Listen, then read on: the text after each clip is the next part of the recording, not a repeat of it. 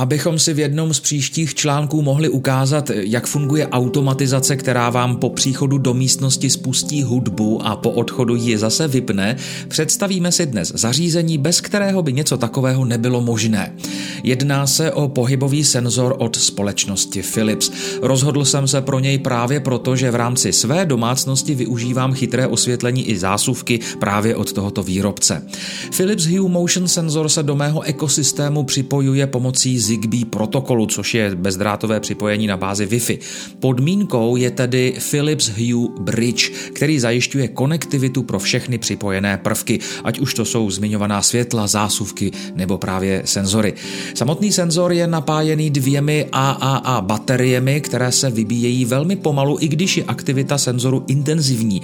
S ohledem na délku mé vlastní zkušenosti to sice nemohu potvrdit, ale uživatelé většinou uvádí, že k výměně baterií dochází po dvou dvou letech používání, což je bezesporu velmi slušná hodnota.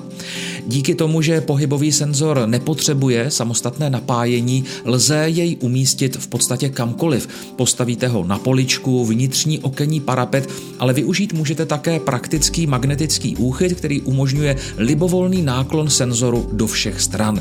Jak můžete vidět z obrázku v článku, já jsem se rozhodl magnet umístit přímo na dveře do místnosti. Philips Hue Motion Sensor obsahuje kromě pohybového čidla ještě světelný senzor, který reaguje na světelné podmínky a je tak možné nastavit jeho použití v závislosti na aktuální světelné situaci.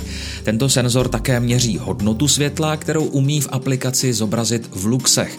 Další bezesporu skvělou vlastností senzoru je také měření teploty v místnosti, kterou si rovněž můžete zobrazit na svém mobilním telefonu. V případě, že toto pohybové čidlo propojíte jako já například s Apple HomeKitem, dostáváte naprosto jedinečný nástroj pro spouštění nejrůznějších automatizací. Rozhodně tedy nejde jenom o spolupráci s chytrým osvětlením, jak by se na první pohled mohlo zdát.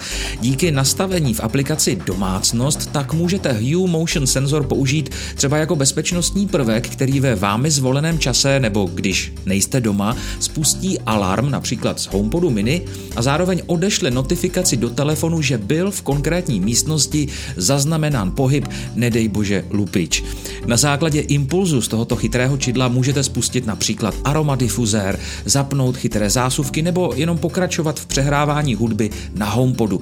A samozřejmě můžete nastavit osvětlení přesně podle svých potřeb.